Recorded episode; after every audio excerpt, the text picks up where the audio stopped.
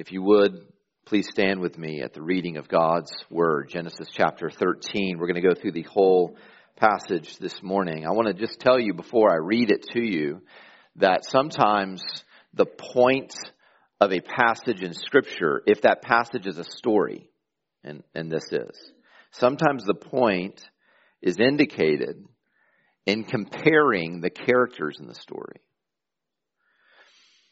In our story, the stakes are really high. The promises of God are at risk yet again. And what I want you to pay attention to, even as I read this, is how Lot, one of the characters, uses his eyes in verse ten, and how the story tells us Abram uses his eyes in verse fourteen, and the difference between them. Okay, so Genesis thirteen, we have at the very beginning Abram leaving Egypt.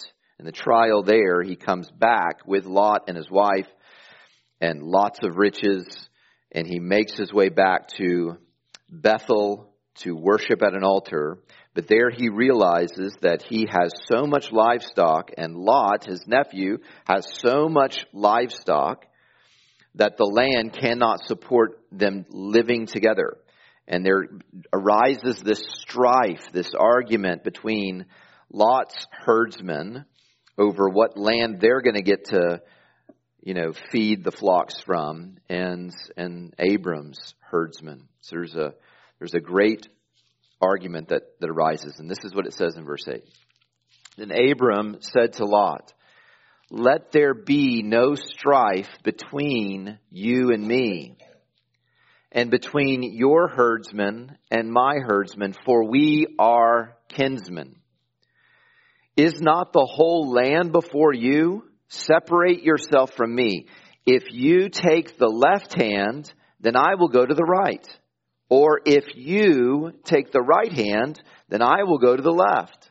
And Lot, here it is in verse ten, lifted up his eyes and saw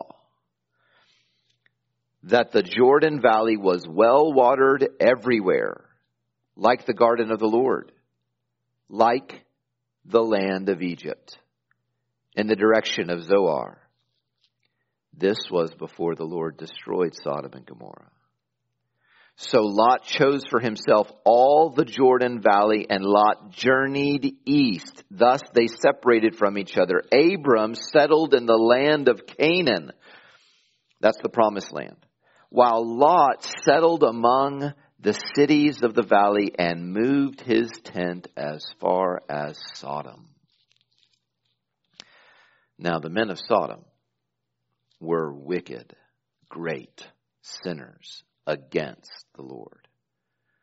The Lord said to Abram, after Lot had separated from him, "Lift up your eyes, lift up your eyes, and look from the place where you are, northward and southward and eastward and westward, for all the land that you see I will give to you and to your offspring forever. I will make your offspring as the dust of the earth, so that if one can count the dust of the earth, your offspring also can be counted. Arise, walk through the length and the breadth and the, of the land, for I will give it to you." So Abram moved his tent and came and settled by the oaks of Mamre, which are at Hebron, and there he built an altar to the Lord. This is the word of the Lord. Amen. You may be seated. Well, I don't know about you, uh, but I'm really relieved to be where we are, when we are. I mean Christmas time. My year-long wait for some of my favorite moments of the year has finally uh, come to an end. Stroll and Sip, we already got to do that on Thursday night. Next Sunday, the Nutcracker dance recital. I love. Basketball season has started for, for the boys, and you may be surprised for me to say that that's exciting to me, but I really do love it. Now, there is one aspect um, of the Christmas season, though, that I could really do without, and that's Dirty Santa. Uh, I mean, that game you play at parties, Dirty Santa. I guess he's dirty. Uh, because right when you pick a gift that you want, someone comes behind you and takes it from you. I never know how to pick in Dirty Santa. I mean, maybe something is really great in the tiny little gift. And and that huge box over there that everyone's looking at, that could just be a decoy. And inside it, after you get through box after box, like those little Russian dolls or whatever, you find like a gift card to Target. And I'm telling you, I can't go to Target one more time.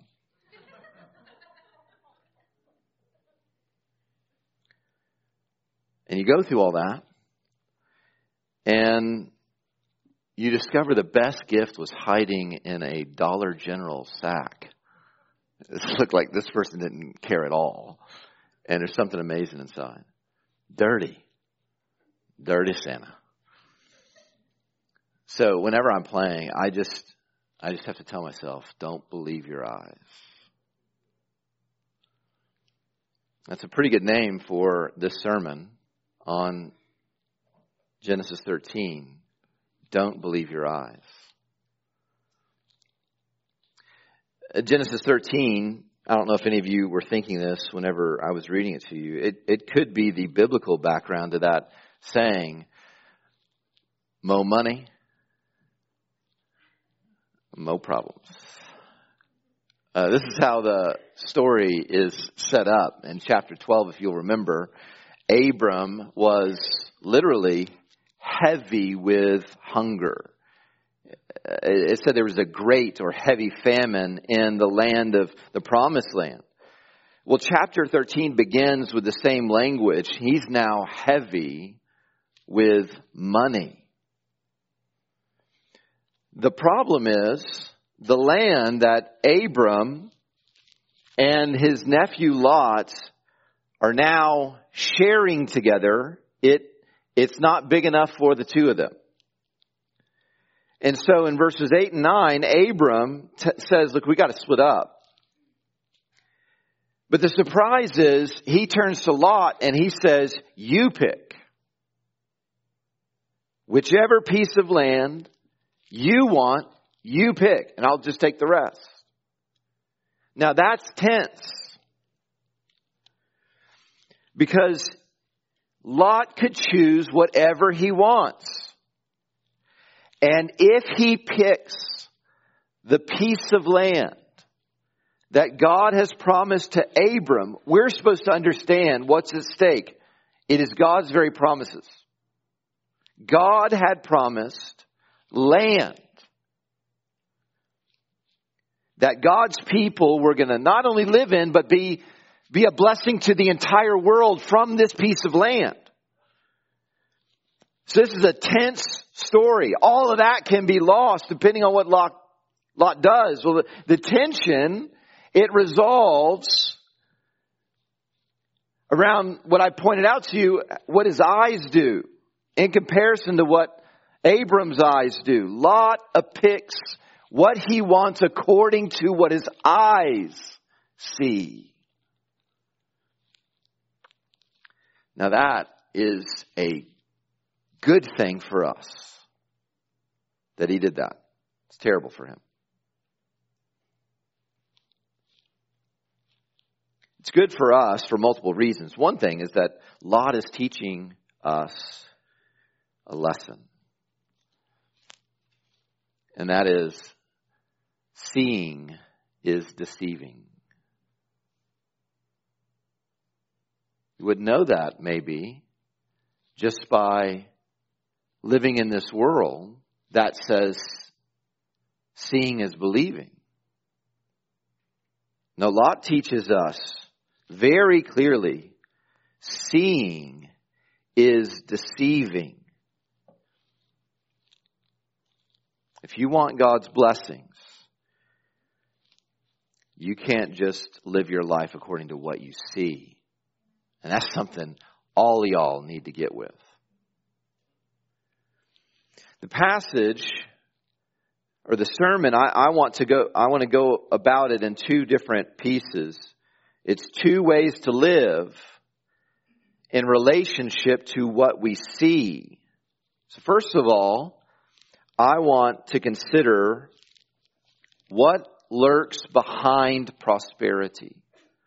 What lurks behind prosperity? We're going to look first at how Lot uses his eyes. What I want us to see is what is lurking behind the prosperity that he sees. This story is full of drama. It's a really great story. I mean, one of these guys is going to end up with Canaan, the promised land. And the other is going to end up with Sodom. If you haven't heard of Sodom, well, they've got real estate real cheap right now. No one wants to be there. And the drama of this story is heightened when the man who God had promised all of his promises to, he lets someone else pick what he's going to end up with. Now, that's dramatic because everyone knows that the elder in the family gets first dibs. And that's not what happens here. I mean, I, I learned that lesson. That lesson was seared into my consciousness when I was a little boy. And one day, I had the nerve to switch my grandfather's T V from the Rangers game to the World Cup. I mean, it only comes around every four years. And I thought, this is just some random baseball game out of the thousand that y'all play every year. Can we watch the World Cup? Mm. Now, my grandfather was normally very gentle. But that day, well, we can use the words of the text in verse eight. He he did not say to me, "Let there be no strife between you and me." I learned. And Abram is in an even more patriarchal culture than we are, by far. And he's not just handing his nephew the T V clicker. Lot could potentially pick the promised land right out from under Abram. And the deciding moment comes in verse ten, where Lot, notice the text, lifts up his eyes and he sees ultimately that Sodom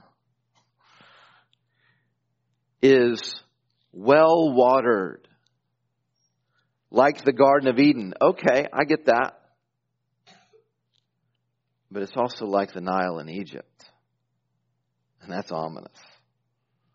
That's what's appealing. In other words, the way that he makes his pick is he uses his eyes. And his eyes promise him, if I pick Sodom, I'll never go hungry. Okay? This is this is what we just saw in, in chapter twelve. The reason they went down to the Nile in Egypt was because they were hungry. And he says Sodom is like that. He he he remembers the promised land had no food for us. I don't want to go there. Lot picks Sodom because all he can see there is prosperity. And all his eyes see when they see Canaan is poverty. And so the choice is easy for a man like Lot. The problem is, church, and we're supposed to see this even if Lot didn't.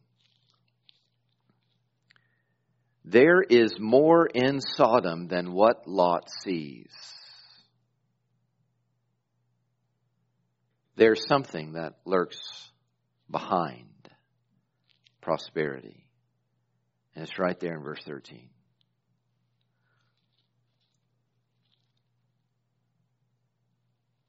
The men of Sodom were wicked, great sinners against the Lord.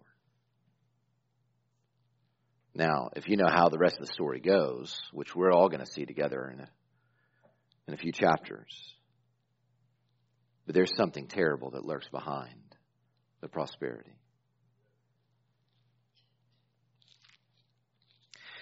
This week, one of the few elk in our county, if you know, we have just a few, uh, this elk was out and about just uh, looking for some prosperity. He jumped a few fences and thought he had found a promising place, good corn, open spaces as far as the eye can see. But what he didn't see,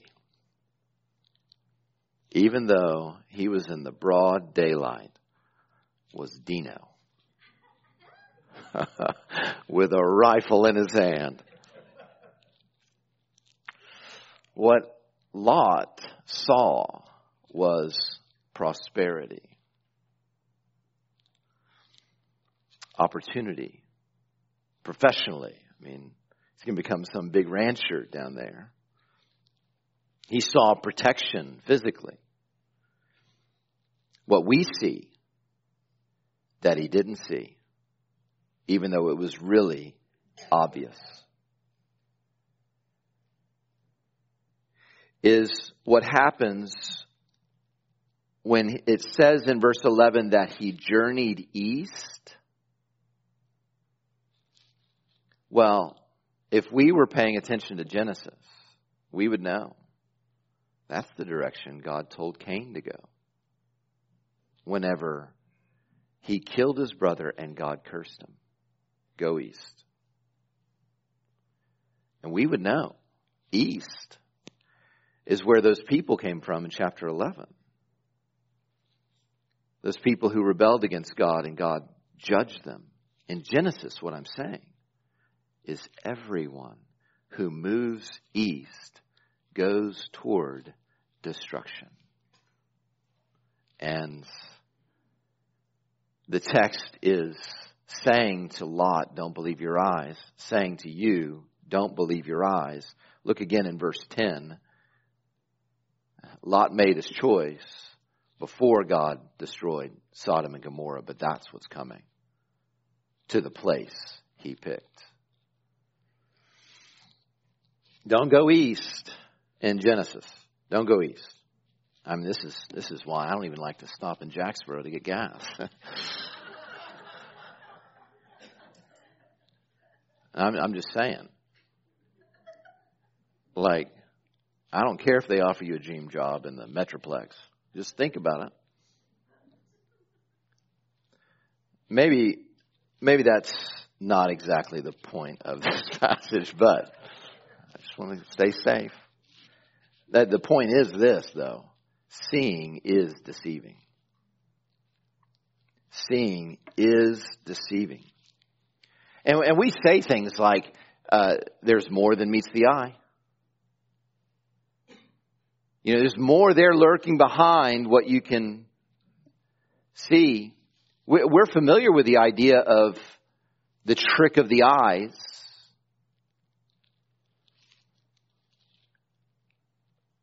Even in our world, people who don't believe the Lord, they, they understand our eyes can't be trusted.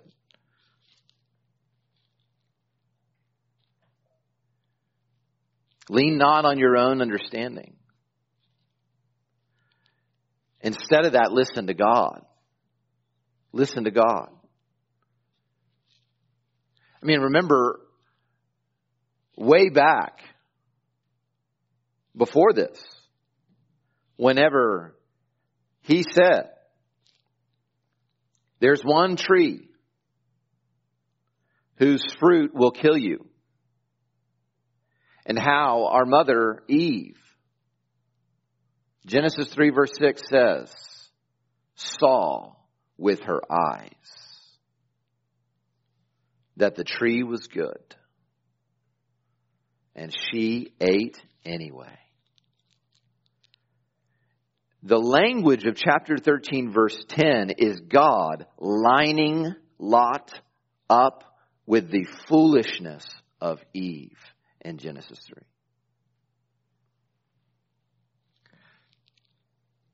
Now, I don't I don't think we need to conclude from this that prosperity is always and necessarily a bad thing. I don't think we need to assume from this that poverty is always to be preferred or something like that. But the truth is, you can't just you can't just see prosperity and go toward it. That can't be the way that we make our decisions. Because right here, God sometimes grants prosperity to people that he's about to destroy. That's who he saw was prosperous, the people of Sodom and Gomorrah. And God granted them prosperity while Canaan at the time was impoverished. Wasn't it Jesus who told us some people in this world who seem to have it all, they've got their reward. This is all they're going to get because they're about to lose absolutely everything forever. So, Genesis thirteen is teaching us, look, don't believe what your eyes see. Believe what God says. That's what we have to live on. And there are going to be lots of opportunities in your life where what your eyes see will be opposed to what God says, will cost you what God says, will make it harder for you to hear what God says. You would be wise to learn.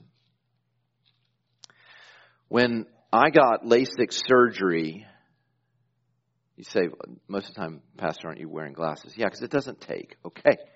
It don't last that long. But I am old enough now to have gotten LASIK surgery, and it did work for a spell.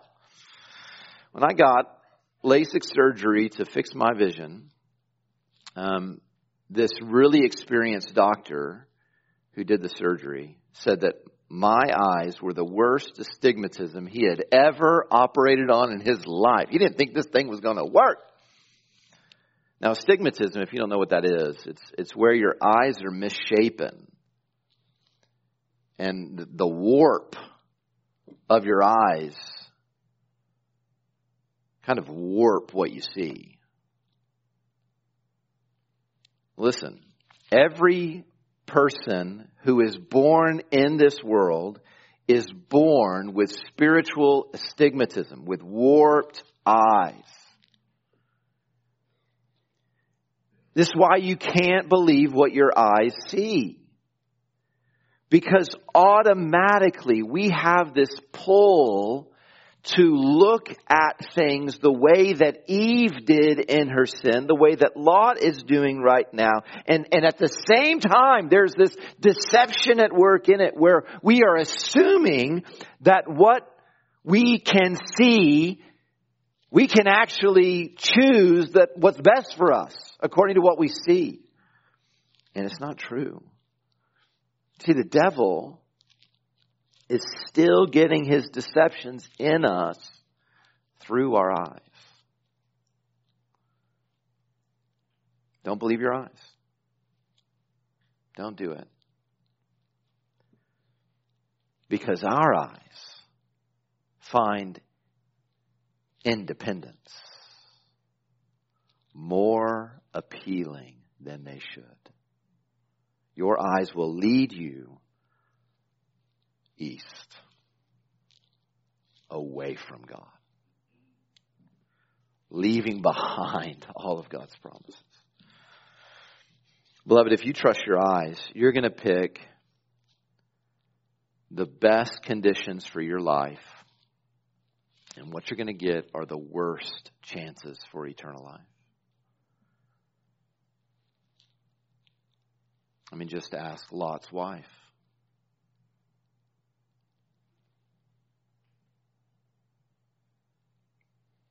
And yet, Genesis thirteen is mostly really good news. Because it teaches us this principle that when the promises of God look like they're in peril, don't believe your eyes. There is something that lurks behind prosperity, but there's also someone who lurks behind God's promises. Point number two, point number two, I want you to consider who lurks behind promises. Genesis thirteen is Abram's repentance from the cowardice that we just witnessed in him back in that faithless episode of chapter twelve in Egypt, where he sacrificed his wife for himself. Here we are, and Abram's letting Lot pick his place. And you may think he's still being unbelieving and unfaithful. I don't think he is. I think Abram does this, believing, no, the promises of God are never in peril. One clue as to how we are supposed to view Abram in this episode is that it begins and ends in the same way, with him worshiping the Lord at the altar. So what I'm saying is, faith is surrounding this surprising decision of Abram. I think, I think what's going on here is Abram believes something that we should believe. He believes in God's providence. God's providence, his meticulous, supervising of every happening in history. Abram believes God's providence will protect God's promises. Let me put that another way. The picks of man are no problem for the promises of God. And I think he believes this. I think he knows he's leaving with Canaan. He knows God's going to make a way, that he's not going to lose the promises. I think he knows that the most important person and whether the promises of God are going to get to the people of God are not the people who hold all the power in our lives. It is the person who lurks behind the promises. God's standing there behind the promises, and he knows it. And he appears here in verse fourteen, just lurking there behind the promises is the Lord himself. And he says to Abram, after Lot had separated from him, lift up your eyes. He lifts up Abram's eyes. This is the difference. Lot used his eyes, and he saw what he wanted, and he went to take it. The difference is, Abram is, is, it's like he's just looking down at the promises, right? And it's the Lord who has to lift up his eyes. Lift up your eyes and look from the place you are, northward and southward and eastward and westward. For all the land that you see, I will give to you and to your offspring forever. He's clearly comparing the way Lot looks and sees a land that he takes, and, and Abram having his eyes lifted up from the by the Lord, and, and then being able to see this, this land that the Lord is definitely going to give to him, no matter what. In other words, Abram's fate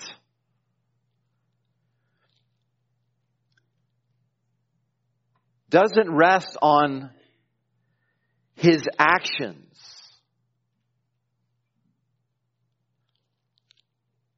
The fate of Abram, and the good news is the fate of all God's people, rests in what God says. Look again in, in verse sixteen at this promise, I will make your offspring as the dust of the earth, so that if one can count the dust of the earth, then they could also count all the children I'm going to give you. Seeing is deceiving, but everyone who believes will receive what God promises.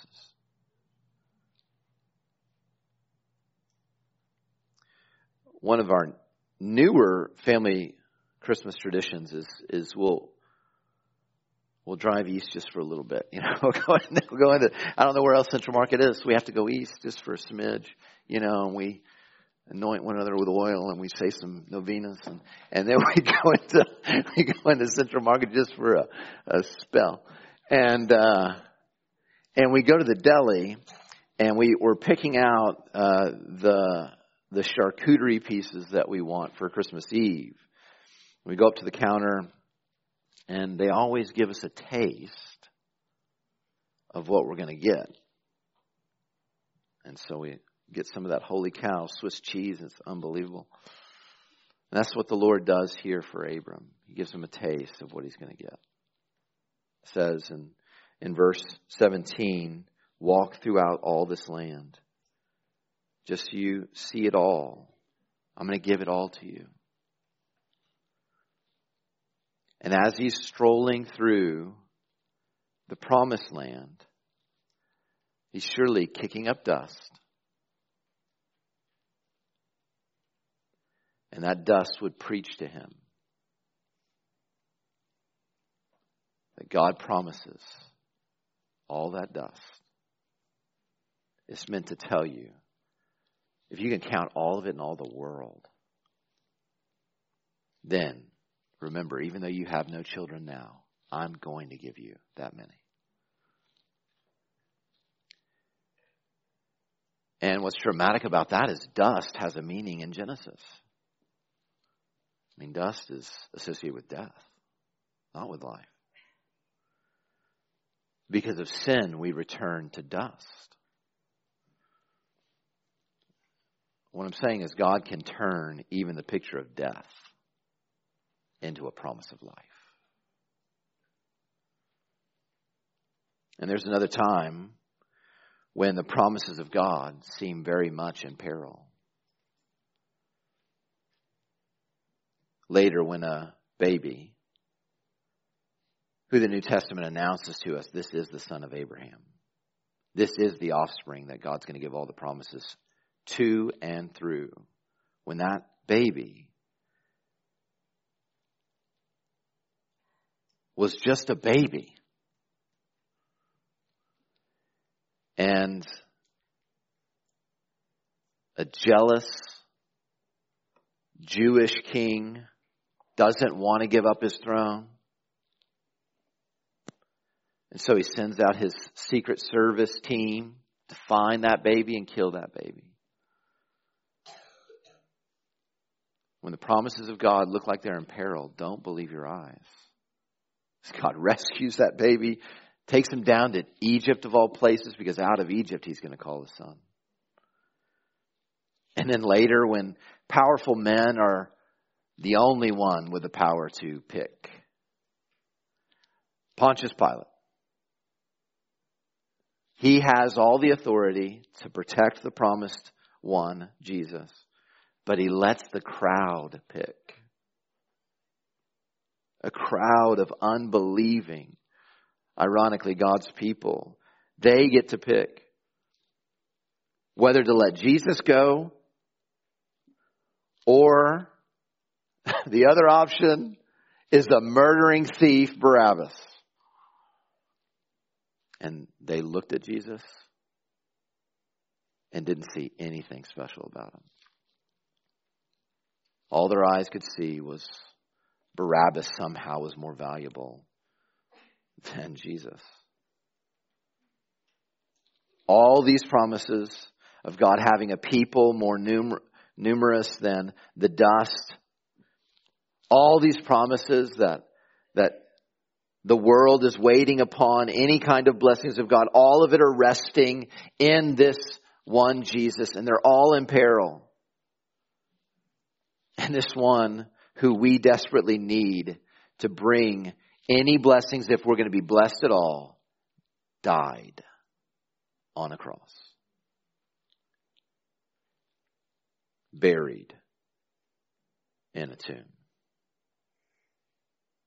All the blessings seem to have perished. But then the Lord, he lifts up the eyes of another, the Apostle John. And he, and he wants him to see what we heard earlier.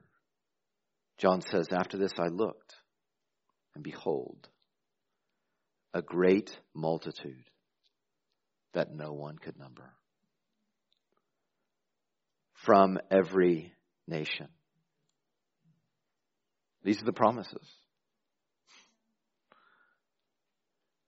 More than you can number, people all over the world, from every nation, from all tribes and peoples and languages. These are the promises. To, to be in the presence of God. Where are they? They're standing before the throne. That's the real land. It's to be in God's presence. They're standing before the Lamb, clothed in white robes, with palm branches in their hands, and crying out with a loud voice. And what they're crying out is, there someone who lurks behind all the promises of God. Even when everything your eyes are telling them you are, or that they are in peril, there's someone there. And they say, salvation belongs to our God. It was never in the hands of Lot. It was never in the hands of Abram. It's in the hands of God. And he sits on the throne, and they belong to the Lamb. So here we are, just sitting in some old skating rink, long way from Canaan. And if you're like me, you've lived a lot of your life according to your eyes. How often have I, I wonder how often have you prioritized this life, this week, even over and above eternal life? I wonder if anyone came in here today and you have realized that really that's the way you've lived all your life, is looking out for you. And none of what God offers and God himself has not been appealing to your eyes at all until now. But now, all you see is your sin, his holiness, and you're believing, there, how, how could there be any way God could accept me? Listen, I want to talk to you. Let the Lord lift your eyes to his Son. Because what that text told us is there's only one way. All the people you can't count ended up there in white. They have washed their robes and made them white in the blood of the Lamb. So bring all your sin, all your disqualification, all your selfishness, all your foolishness, all your God-denying, God-doubting life to the Lamb, and He will wash you white.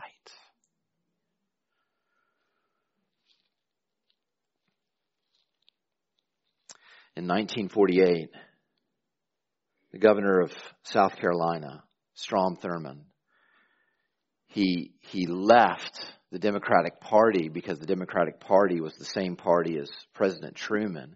President Truman was doing what Governor Thurmond didn't like. He was fighting for civil rights.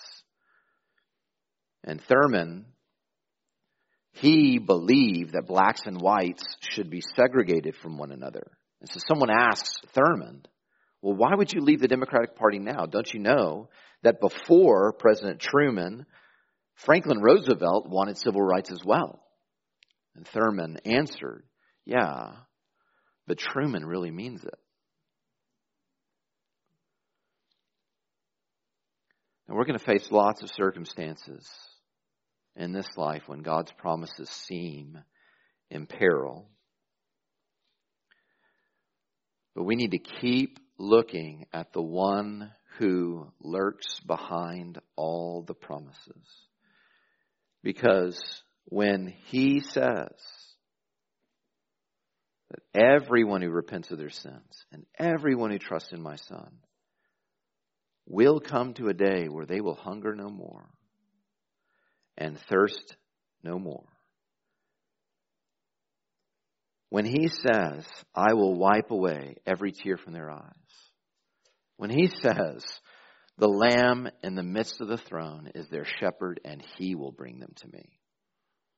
You need to know, He really means it. So really, you just have to decide. Are you going to live by what your eyes see? Or are you going to live by what God says? Heavenly Father, we thank You for Your word. It is rich. It is true. We pray that You would make it powerful. That we would base our lives on Your promises. And even when